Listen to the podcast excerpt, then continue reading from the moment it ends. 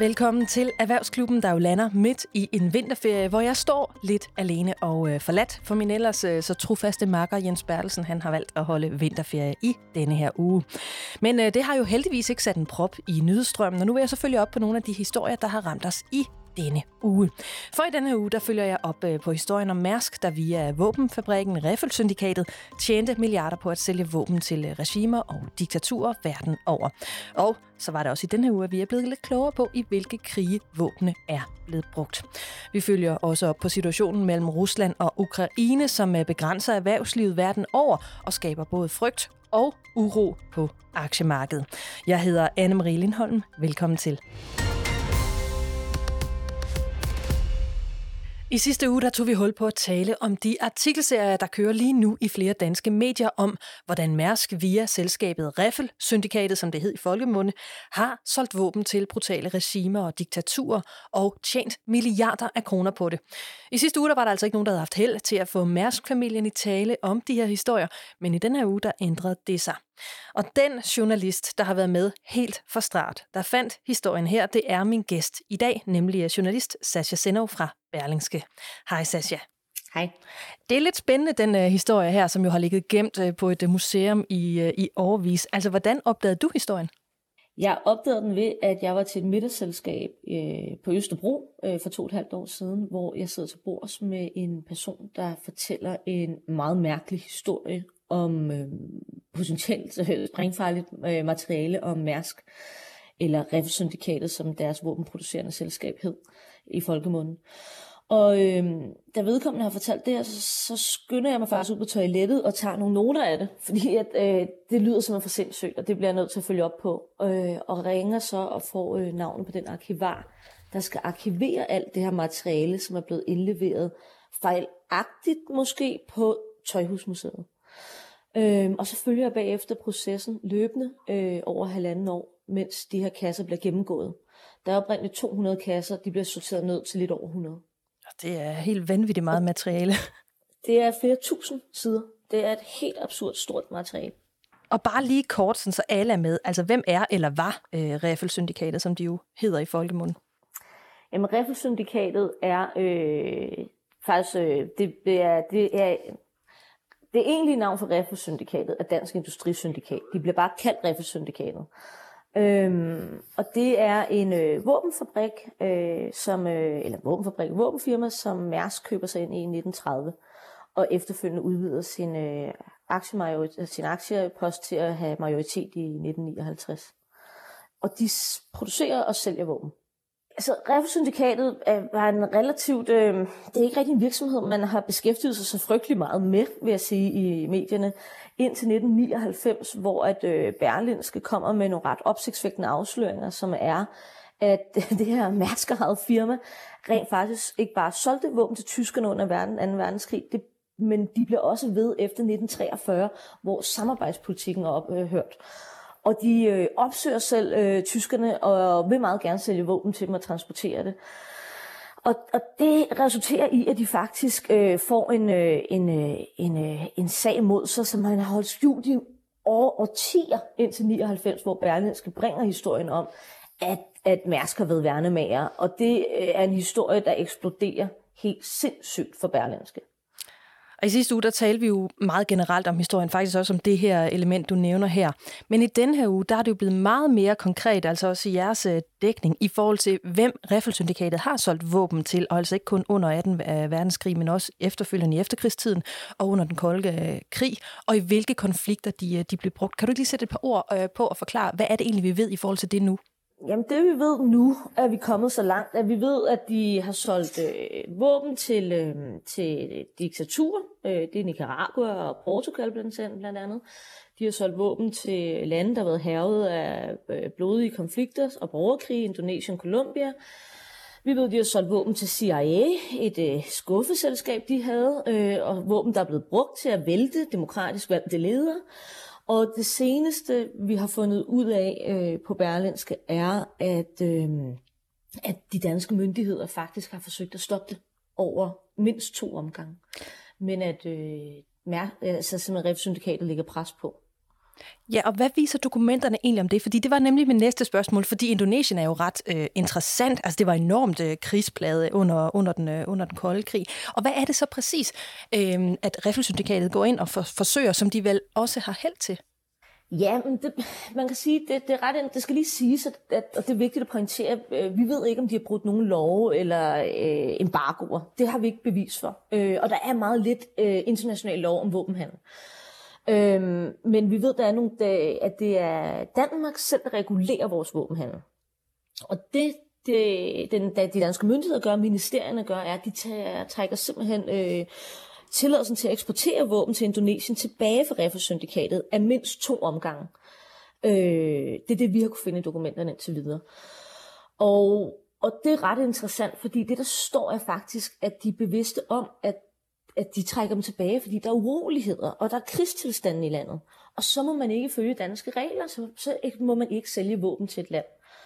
Og, øhm, og det vi også kan se er, at det er Reffe-syndikatet mildest talt overhovedet ikke tilfredse med, fordi det her det er en kæmpe million en, øh, eksportmarked for dem, og de vil meget gerne eksportere. Så de går simpelthen ind og påvirker via andre ministerier, altså Handelsministeriet siger nej, så går de til øh, Udenrigsministeriet for at få dem til at få det igennem. Og det lykkedes de med begge gange. Og den ene gang er i 57, og den anden gang er i, øh, er i 62. Og det er nogle ret øh, interessante år i forhold til de uroligheder, der er i Indonesien. Ja, fordi ved vi, hvem de her våben specifikt er blevet brugt til at bekæmpe? Altså, hvilke fløje endte de på? Øh, nej, det er jo det, der man kan sige, der er med... Vi ved fra de her dokumenter, hvad disse har solgt og gjort. Men vi ved ikke, vi har jo ikke dokumenter fra den indonesiske side til præcis, hvad de blev brugt til. Men vi ved, hvad der foregår i, øh, i 57 i, øh, i landet. Og det er nogle øh, oprør, som øh, altså, de, altså, Revsyndikatet sælger til den indonesiske hær og regering. Øhm, og den øh, er øh, ved at slå nogle oprør ned på nogle af øerne, som vil have mere autonomi, de vil have mere skulle have sagt, de er en, sådan, altså, de vil bare gerne have mere demokrati og indflydelse. Og dem ved vi, at de går ind og bekæmper. Og i 62 er der så øh, er der, er der også nogle konflikter igen. Øhm, og her bliver det så lidt mere øh, spidsfindigt, fordi der øh, kan våbne principielt set være brugt mod Danmarks egne venner. Ja, fordi i den her del af konflikten, der var de vestlige lande, eller nogle vestlige lande, var jo også involveret netop altså for at sikre den her udbredelse af, af, af demokrati. Altså, så bare lige for at opsummere, så er der en, en sandsynlighed for i hvert fald, at Mærsk har tjent på, penge på at sælge våben, som er blevet brugt til at bekæmpe vestlige lande. Altså, det er korrekt, ikke også? Jo, altså, det, vi linker jo nogle ting, og det gør vi med, med afsæt i eksperter. Altså, det er jo ikke noget, vi gør som journalister. Vi har forelagt det materiale nogle eksperter, og de påpeger, øh, det er blandt andet en førende ekspert på de indonesiske krige øh, fra, Austral eller fra øh, UCLA i USA. Det er et øh, meget anerkendt universitet. Og han påpeger, at her i 62 er der, øh, der er simpelthen nogle ret voldsomme og blodige sammenstød mellem de indonesiske tropper og britiske tropper og USA og Australien, fordi de kæmper om det, der senere skal blive Malaysia. Og det er jo meget interessant, at den danske, øh, de danske myndigheder netop påpeger, at der er uroligheder i landet, og det er de uroligheder, mener han, de refererer til, fordi det var de største, der var på det tidspunkt. Og der sker der det, at Revsyndikatet stadig får lov til at transportere våben dertil. Og han mener, at det er, den konflikt, altså det er den eneste konflikt, der har været, de skulle bruges til. Men hvad siger det egentlig dig og de historiske eksperter, øh, du har haft til at kigge på, på det her? Altså, at, at, at de fik lov til det, og at det var det her våben, der blev brugt til? Det fortæller mig, at... Øh, ja, det, det, det fortæller jo to ting. Øh, det ene er, at det fortæller, hvor lukrativt øh, en forretning, der har været for... Øh, Refa-syndikatet at sælge våben til Indonesien. Altså det har virkelig været noget, de må have tjent penge på, fordi at de, går, øh, de går meget langt for at få lov til at fortsætte deres eksport. Og det er jo også mange penge. Øh, noget, det fortæller mig også, at de danske myndigheder, øh, ministerier, må have, må have været virkelig presset, eftersom en privat virksomhed får dem til at bøje reguleringen på området. Øh, og det er nok det mest interessante. Der, øh, et af de store spørgsmål i forhold til, øh, at øh, Mærsk har solgt våben øh, til, øh, til Indonesien, er, om de bliver brugt i det her meget, meget, meget øh, voldsomme og folkedrab, der foregår fra 65 til 66. Altså, det er virkelig et vildt. Der er en halv til en hel million mennesker, der bliver dræbt på et år. Øhm, og det, Mærsks handel med Indonesien stopper sådan set i 64, så det har vi jo ikke belæg for. Men der er øh, Rigsarkivets øh, seniorarkivar, øh, Sten Andersen, har faktisk fundet billeder af, at, øh, at de øh, soldater i 65 med massen maskingevær. Så jeg tror ikke, at Mærsk eller Revsyndikat har haft nogen idé om, at det her vil ske overhovedet. Men nu har vi set billeder af, at våbnet bliver brugt i et af de værste folkedrab, der nogensinde har været. Øhm, ja, og det siger jo noget om, hvorfor man skal passe på med at handle våben. Hvad, ved vi noget som helst om, hvilken forskel de her våben de har været med til at gøre? Altså, var det afgørende for øh, Indonesien, øh, at, øh, at de øh, fik de her forsyninger? Nej, vi ved ikke, om, om, det, om det har været afgørende. Jeg ved fra ham eksperten, vi har talt med, øh, en amerikansk ekspert, Jeffrey øh, Robinson, at, øh, at det er et ret stort beløb, som øh, øh, øh, Revisyndikater har solgt for til Indonesien. Han synes, det er anseeligt. Øhm, han har aldrig hørt om det her før. Han har gennemgået lister, åbne lister, man kender til, hvor de køber øh, våben i Sovjet og Italien og Belgien. Han har aldrig hørt det over om Danmark. Og det er jo så det, der er ret interessant, fordi som han siger, det betyder, at de virkelig vil holde det hemmeligt. Okay.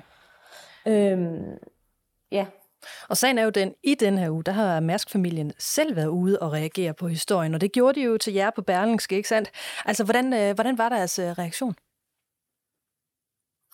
Ja, deres reaktion øh, er øh, klassisk Mærsk-familien, vil jeg sige, øh, forstået på den måde, at de reelt set ikke siger så frygtelig meget.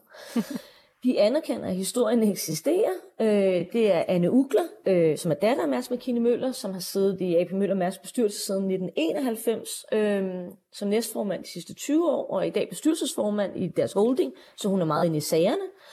Øh, og hun siger egentlig bare, at hun er vokset op med disse, og det er et stykke erhvervshistorie, og hun ved ikke, hvad der er i de kasser, eller hvad der kommer frem.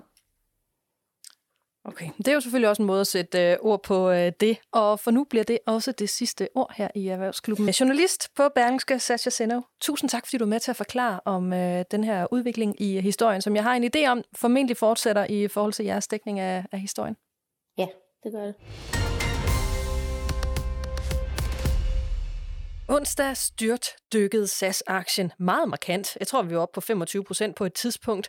Og aktiekursens øh, nedtur fortsætter faktisk i dag torsdag, hvor vi står og optager øh, det her øh, program. Og det sker simpelthen, fordi en analytiker advarede om, at øh, flyselskabet bevæger sig tættere på en konkurs.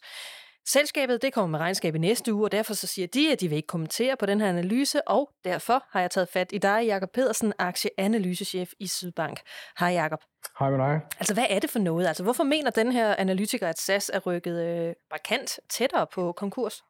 Mm. Han ser jo egentlig det samme, som, som jeg også har set igennem noget tid, og som jeg også har forsøgt at, at lufte i de analyser, som jeg sender på gaden, nemlig at øh, SAS stadigvæk har brug for at, øh, at gennemføre flere besparelser, hvis det er sådan, at man vil tjene penge i fremtiden. Så, så, så, så SAS er egentlig bare et selskab i øjeblikket, der, der måned for måned bevæger sig tættere på afgrunden.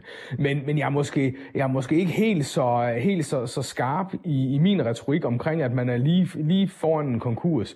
Fordi SAS havde altså omkring 7 milliarder svenske kroner øh, i dels i kassen, men også i uudnyttede trækningsrater ved udgangen af, af oktober. Så, så, så jeg forventer ikke, at, at, at selskabet her og nu står og vender den sidste 25 øre. Men pointen er måske også nærmere, at man skal sørge for at forberede sig og få flere penge i kassen, inden man står og vender den sidste 25 øre. Og, og derfor er, giver det meget god mening, hvis SAS begynder på de her ting nu. Men er den her aktienedtur, er den så egentlig berettiget? Fordi som jeg har hørt dig tidligere sige, så var, så var prisfastsættelsen i forvejen alt, alt, alt øh, for høj. Altså er den bare ved at komme ned i et leje, hvor du mener, den skal være? Ja, og, og, og, sådan, og sådan så stadigvæk ikke noget dernede endnu. Jeg har stadigvæk okay. en selvanbefaling, som man også kan, kan læse på, uh, på vores hjemmeside. Ja. I øjeblikket, jamen, når, jeg, når jeg kigger i mine regneark, så har jeg simpelthen svært ved at regne overskud frem for SAS. Øh, og, og, og hvis det er sådan, at, at det er virkeligheden, så er det jo et selskab, der bare er i afviklingsmode. Og, og, og det er man nødt til i første omgang at få nogle penge i kassen for at dæmme op for, og så er man nødt til at få, få gennemført nogle forandringer. Og de forandringer bliver jo ikke nemmere, uh, når vi ser en, en strække som den, man lige har været igennem her i, i, i begyndelsen af vinterferien. Nej, og hvad er det så egentlig, at SAS' muligheder er? For jeg kan se, der der er flere ting, man kan gøre. Altså, hvad kan SAS gøre for at komme ud af det her? Jamen for mig at sige, så, så, har man, så har man brug for at lave flere besparelser. Det, det er i hvert fald det, det, det er én ting, men, men besparelserne i sig selv er, er ikke nok, fordi man har også en kapitalstruktur, som er fuldstændig tyndslidt, og en, en, en bogført egenkapital, som ikke består af aktier, ligesom det normalt gør, men som i stedet for består af nogle evig løbende lån, altså hybridobligationer, øh, som man om 3-4 år kommer til at skulle betale en, en 9, 10, 11 procent på i, i rente. Og det, er, det har SAS ikke råd til. Så, så man er nødt til at adressere kapitalstrukturen inden alt for længe. Øh, og, og derudover så er opgaven jo egentlig lige til. Man skal sørge for at vinde markedsandele både inden for de forretningsrejsende og inden for de fritidsrejsende. Og, og det er en opgave, som, som jeg sagde, der er lige til, men øh, det er godt nok sværere i, i, i praksis, end det er at snakke om det. Ja, jeg tør næsten heller ikke spørge om det, men altså, hvad forventer du dig af regnskabet næste uge? Jeg, jeg regner med, at, at SAS kommer med et underskud på et par milliarder svenske kroner, og at det vil være med til, kan, kan man sige, at sætte yderligere spot på, at gælden er for høj, at øh, øh, pengekassen bliver, om ikke tom, men, men, men der er knap så meget i, som der var bare for tre måneder siden, øh, og, og så er det med til at forstærke indtrykket af, at der er behov for nogle flere forandringer i SAS. Og det er alt sammen noget, som, som, øh, som, som ledelsen er nødt til at skal, skal adressere. Men altså, hvis du siger, at en del af løsningen er at gå ud og spare, det har SAS gjort i mange år. Altså, kan man ikke også snart forestille sig, at, at der ikke er så meget mere at tage af? Altså, det, det kan vel også gå hen og gå ud over forretningen? Jo, det, det er der ingen tvivl om, og der er heller ingen tvivl om, at, at de medarbejdere, som, som har, har været på barrikaderne i, i starten af vinterferien, at, at de har oplevet nogle voldsomme forringelser hen over de sidste mange år. Øh, og, øh, men, men, men, men virkeligheden, når vi kigger på SAS, det er jo, at det her det er et selskab i forandring. Og når det er sådan, at man, at man, at man hører bagagemedarbejderne tale om, at de er sure over flere weekendvagter, så er virkeligheden for SAS altså, at i fremtiden, der kommer en større andel af, af kunderne øh, fra, fra de fritidsrejsende. Der bliver færre forretningsrejsende i fremtiden fremtiden. Det kommer til at koste SAS rigtig mange penge, men det kommer også til at betyde, at de fritidsrejsende, de, øh, de vil altså flyve i weekenden. Og hvis medarbejderne ikke vil arbejde i weekenden, ja, så har man godt nok et overlevelsesproblem. Vi ser, om øh, vi får en øh, lille stund til at følge op på SAS-regnskabet i øh, næste uge, hvor vi sender igen. For nu, tak for, øh, du lige var med igen, Jakob Pedersen, aktieanalysechef i Sydbank. Ja, velbekomme. Nu skal vi til ugen i aktier, og i øh, denne uge der har jeg valgt at fokusere på øh, krisen mellem Rusland og Ukraine, der jo spidser til. Fordi ifølge NATO så øger Rusland antallet af soldater ved grænsen til Ukraine.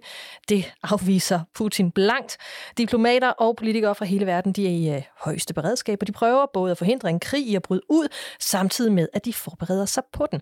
Og det kan jo mærkes både hos de danske virksomheder og selvfølgelig også på aktiemarkederne verden over. Med mig har jeg Per Hansen, aktieanalytiker hos Nordnet. Hej Per. Hej igen.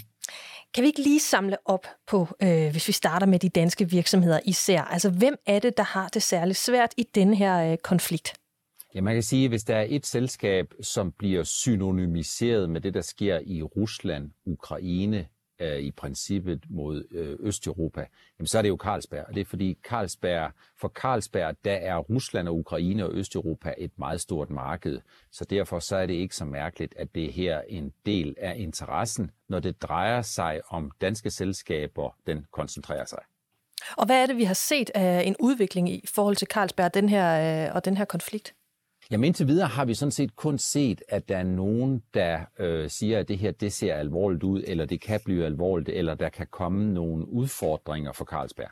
Så vi har ikke set endnu, at Carlsberg de rapporterer om, at øh, salget af øl og læskedrikke er, øh, falder, og det er heller ikke det, vi formentlig kommer til at se de, de kommende uger. Men det handler meget om den risikopræmie, der er, dels i relation til Carlsbergs salg i øh, Rusland, i Ukraine og i Østeuropa, sådan øh, bredt set.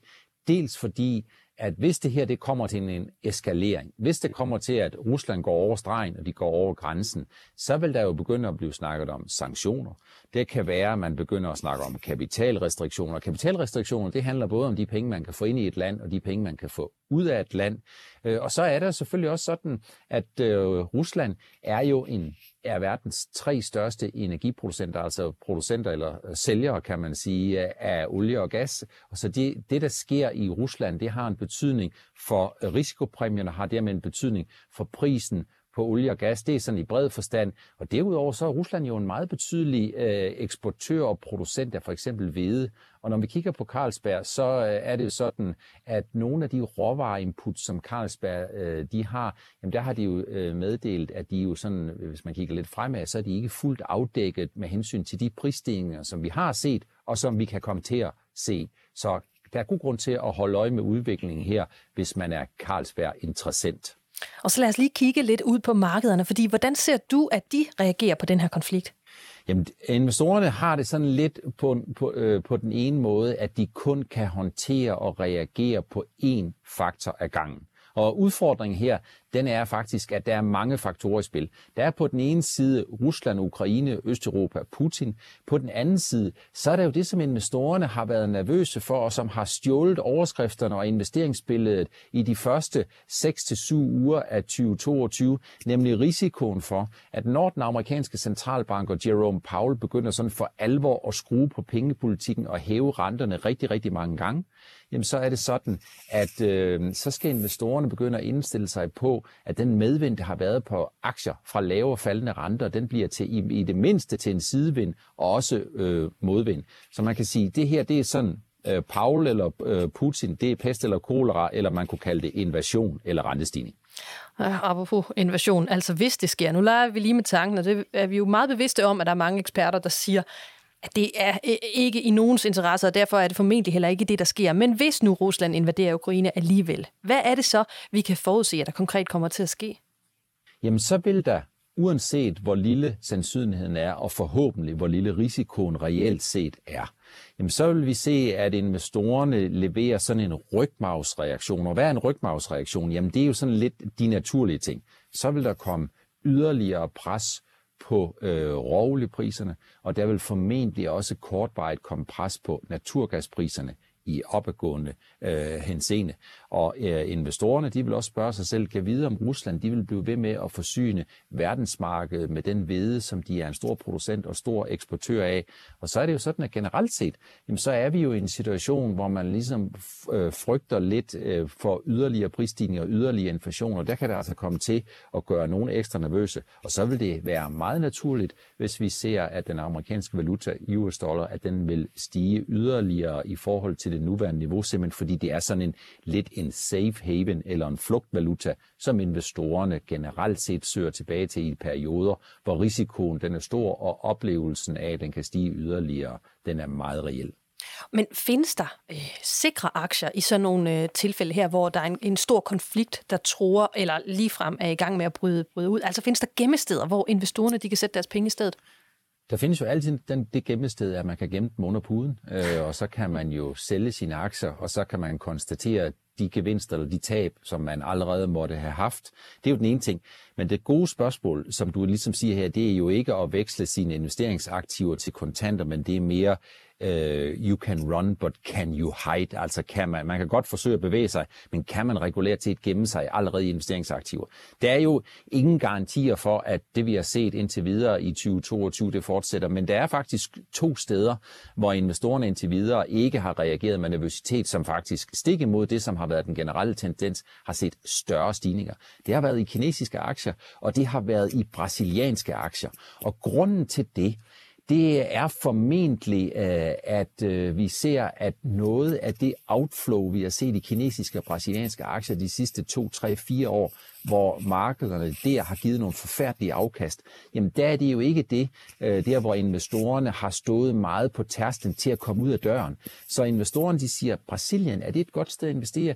Ja, hvis der er fokus på, at der nu kommer mere fokus på råvareøkonomier, på olieøkonomier, så er det jo lige nøjagtigt det, som Brasilien med sine langt over 200 millioner indbyggere og en økonomi, som er cirka blandt de 10 største i verden, begynder at tiltrække sig en opmærksomhed. Så for en dansk investor, der må man sige, at der hvor man har tabt 10 eller 15 eller 20 procent af sine aktiepenge i 2022, der hvis man havde været til Samba i Rio, så vil man faktisk se, at på basis af stigningen i dollar, på basis af stigningen i den brasilianske valuta i forhold til dollaren, og på basis af det, som aktierne i Brasilien er steget, så vil en dansk investor have forrentet sine penge med mere end 15 procent. Så der er ingen garantier for, at det fortsætter. Man kan bare sige, der hvor risikoen er størst, det er der, hvor flest allerede i dag er investeret, og hvor de har lyst til at komme ud af deres positioner.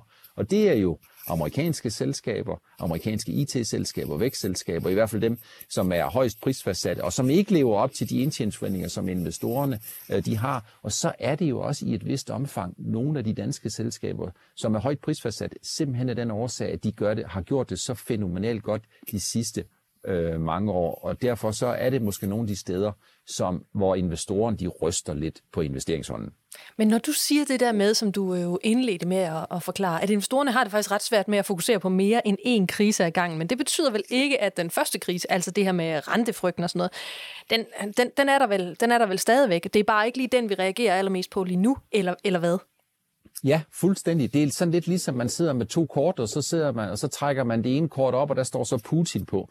Øh, og hvis man havde trukket et, et tilsvarende, det andet kort op for to uger siden, der stod der så rentestigninger. Så i det øjeblik, hvor risikoen for Putin toner lidt ned, hvor det bliver mindre sandsynligt, at Rusland går over stregen over grænsen, og hvor der ikke kommer til en konfrontation mellem Rusland, Ukraine øh, og i princippet jo NATO, jamen så vil investorerne vende tilbage til det, som de frygtede for et par uger siden. Og det er altså sådan lidt det der, der hedder pest eller kolera, og noget af det, der gør, at 2022, det bliver et svært aktieår. Det bliver et år, hvor investorerne formentlig kommer til en lang række af dem og, og vinke farvel til nogle af de store afkast, vi har set de seneste år, og risikoen for, at man kommer ud af 2022 og har fået et, øh, et øh, et, et, et pænt stort, og det, det skal man passe på med at bruge udtrykket pænt stort med noget, der er negativt, men et større negativt afkast, den kan man på ingen måde hverken negligere eller udelukke. Men i sådan et pest- eller kolera-marked, som vi så står i øh, lige nu. Hvad, hvad, hvad, altså renterne er jo især øh, lige nu i hvert fald, der er meget stor fokus på, på Fed øh, og, og hvad de gør deroverfra. Hvordan griber de sådan en situation an, hvor der netop er den her truende konflikt mellem øh, Rusland og, øh, og, og Ukraine? Får det dem til at ændre ved, ved den politik, de sådan er i gang med at, at, at spille ud med? Nej, jeg tror ikke, det får dem til at ændre på politikken, men det får måske dem til at ændre lidt på timingen. Og timingen, det gør jo, at hvis man kigger på nogle af de amerikanske medlemmer af Federal Reserve, jamen, så er der jo nogen, der udtaler sig hele tiden, og der er nogen, der siger, at vi, vi synes altså, at renter de skal eksplodere op allerede nu, og vi synes, vi skal skynde os alle de her ting. Men for hver gang der kommer nogle af de her ting, som destabiliserer verden, jamen så giver det den amerikanske centralbank reelt set muligheden for at trække de her ting lidt ud. Og det er jo retningen og hastigheden, hvor med noget sker, der gør investorerne nervøse. Så hvis jeg skulle være sådan lidt pragmatisk, så kan jeg faktisk godt sige det, at der er en risiko for, at Putin han alligevel vælger en aggression, uanset hvor lille risikoen den er, det dæmper faktisk den nervøsitet, som investorerne de har med hensyn til rentestigningerne. Ganske simpelt, fordi det reducerer risikoen for, at der på kort sigt ikke kun kommer 0,25, som det plejer at være, når renterne skal stige, men sågar 0,5. Og det reducerer også risikoen for, at den rentestigning, som måske skal komme i 2022, snarere kommer bredt fordelt over en længere periode i 2022 til 2023. Så i den henseende, det lyder måske lidt mærkeligt, men så kan man faktisk godt sige, at så kan Putin og Rusland og den problematik, der er her, den kan godt være med til at dæmpe rentespøgelset en anelse. Per Hansen, aktieanalytiker hos Nordnet. Endnu en gang, mange tak, fordi du var med i Erhvervsklubben. Tak, fordi jeg fortsat får lov til at være med.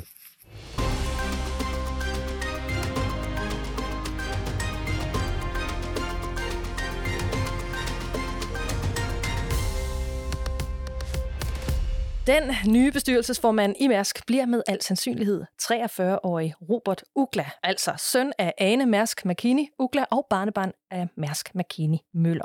Og dermed sætter der sig et øh, familiemedlem igen på formandsposten i AP Møller Mærsk, altså efter 15 år med formand uden mærskblod i årene. Og det er et godt valg, som øh, Rædderigiganten tirsdag annoncerede. Det er der i hvert fald flere erhvervskommentatorer, der har været ude og mene. Mikkel Emil Jensen, senior analytiker hos Sydbank. Hej med dig. Hej. Vi taler lige om lidt, om du også mener, det er et godt valg, men kommer det her egentlig som en overraskelse for dig? Nej, øh, det kommer ikke som en overraskelse, at øh, Robert Ukla, han, han rykker også som, som, øh, som formand. Det har jo længe ligget, ligget i kortene, og familien har jo lang tid haft et ønske om, at der igen skulle sidde et familie, familiemedlem fra, fra bordenden.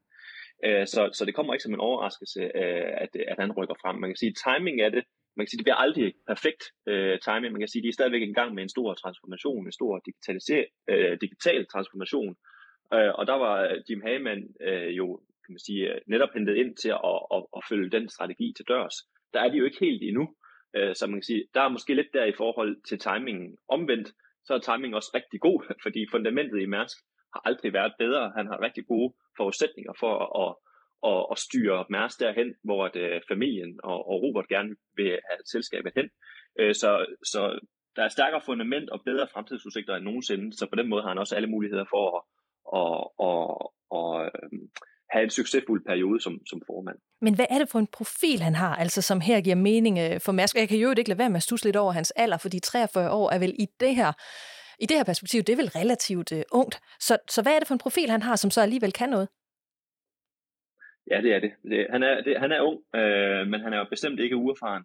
Øh, han er jo født ind i Mærsk, øh, bogstaveligt talt jo, og, og kender jo selskabet og branchen og det hele ind og ud. Øh, han er direktør for holdingselskabet, altså Mærsk Pengetank, hvor han jo også på det seneste har gjort sig en masse investeringer, særligt inden for, for, for den grønne omstilling. Han har siddet i bestyrelsen i, i Mærsk jo i, i syv år, øh, og har jo også været med til at forme den strategi, som, som Mærsk har nu. Så han er absolut en, en stærk profil øh, og, og top professionel. Øh, um, og jeg, jeg ser ham egentlig, og igen også som, som et godt valg, øh, også kan man sige på trods af hans, øh, hans unge alder det er også et stort ansvar, der hviler på ham. Det er der ingen tvivl om. Øh, det er et stort ansvar. Men øh, øh, det skal så også, han skal så også bevise hans svær øh, over, over tid. Man kan jo ikke få lov til at blive siddende der, hvis ikke det dur. Men øh, jeg er ret overbevist om, at, at hans forudsætninger for at gøre det godt, de er rigtig gode. Jeg kan se, at der var nogle journalister, øh, der var ude og spekulere lidt i, altså hvorvidt Robert Ugla han havde landet den her post alene på grund af hans efternavn. Og måske ikke så overraskende, så er hans mor jo ude med fuld opbakning til sønnen og siger, altså, klart nok, selvfølgelig er han øh, kvalificeret, øh, ellers ville de aldrig have valgt, have valgt ham. Øh, men det er også det, jeg hører dig sige. Du mener også, altså på papiret i hvert fald, der er han tung nok? Ja, det synes jeg. Han er jo bestemt øh, kvalificeret, og det, øh, man kan så vente rundt og sige, er der nogen, der vil være bedre kvalificeret? Og det, øh, det kan man sige, det, det vil der nok være nogen, der vil argumentere for, at man godt kunne finde nogen, som måske havde mere erfaring, øh, netop fordi han har så ung en alder, som han har. Øh, men han er bestemt øh, kvalificeret. Øh, og som jeg sagde før, så er det jo ikke en position, som man kan tage let på. Det er et stort ansvar. Det er ikke en position, man bare får. Og man skal selvfølgelig også bevise sit, sit værd, men jeg synes også, at han har gode forudsætninger for, at det, det kan lykkes. Og som sagt, syv år i, i bestyrelsen. Øh, og, og jeg synes også, at en, en, en god pointe ved at netop at have et familiemedlem øh, i, i, på den her post, det er, at der vil være fokus på særligt den langsigtede værdi. Øh, Mærsk skal også gerne eksistere om 20, 50 og, og 100 år, og det er måske en prioritering, som ligger højere hos et familiemedlem, end det vil gøre fra en udefra, som måske har mere fokus på de næste fem år, det gerne skulle gå godt.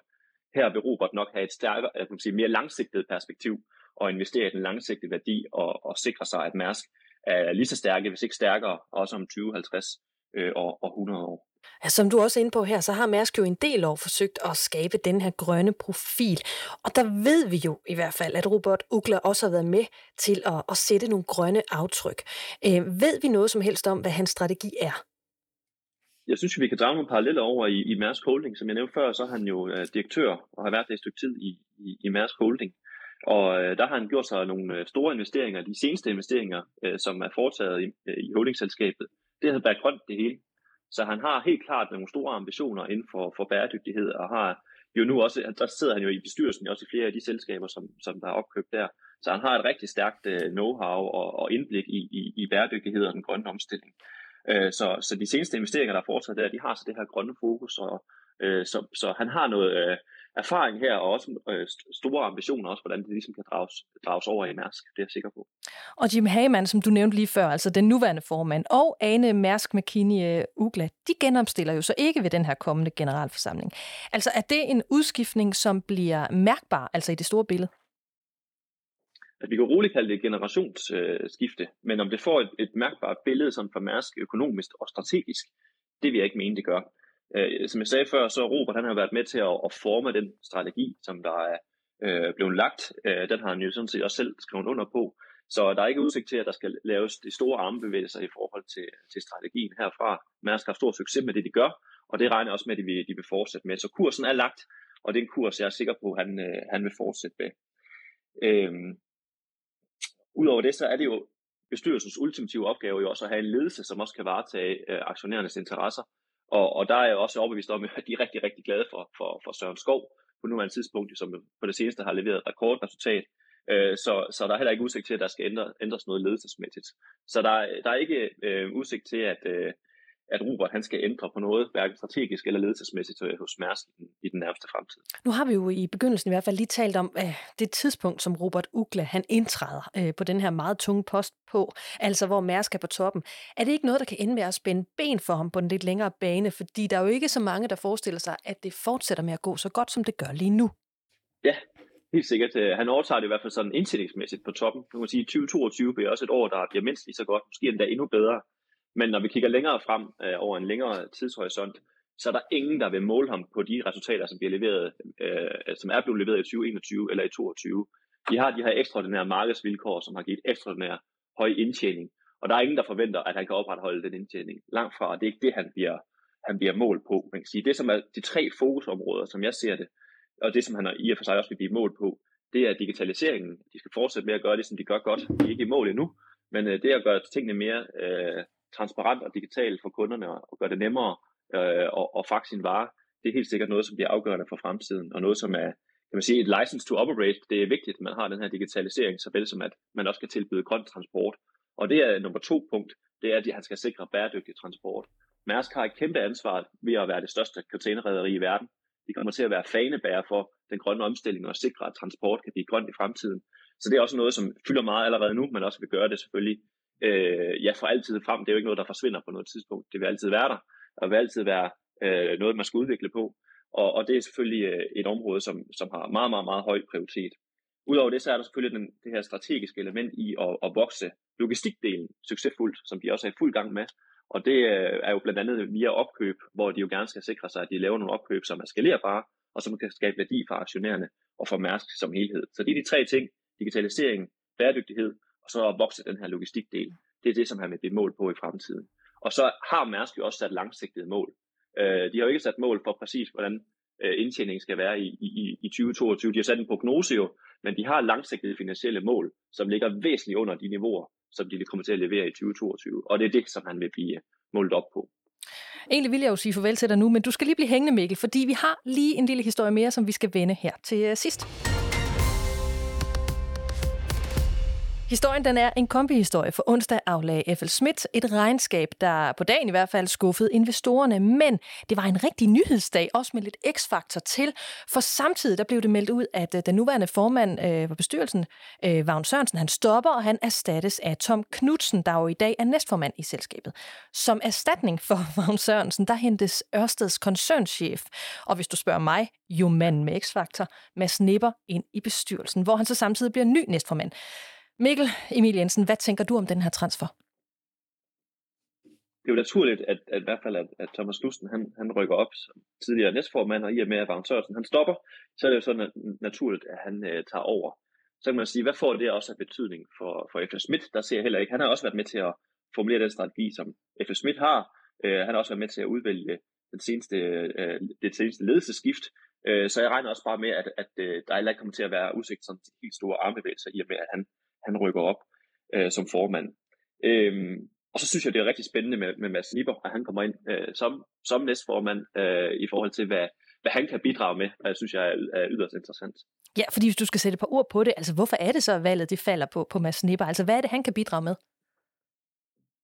Jamen, han har jo selvfølgelig et fantastisk indblik i, i den grønne omstilling og, og grøn energi. Øh, han har jo nu Øh, været direktør jo i, øh, eller skal være direktør i Ørsted, og har været det også i Grundfos, og har det her fantastiske indblik og, og know-how og erfaringsgrundlag inden for den grønne omstilling og grøn energi.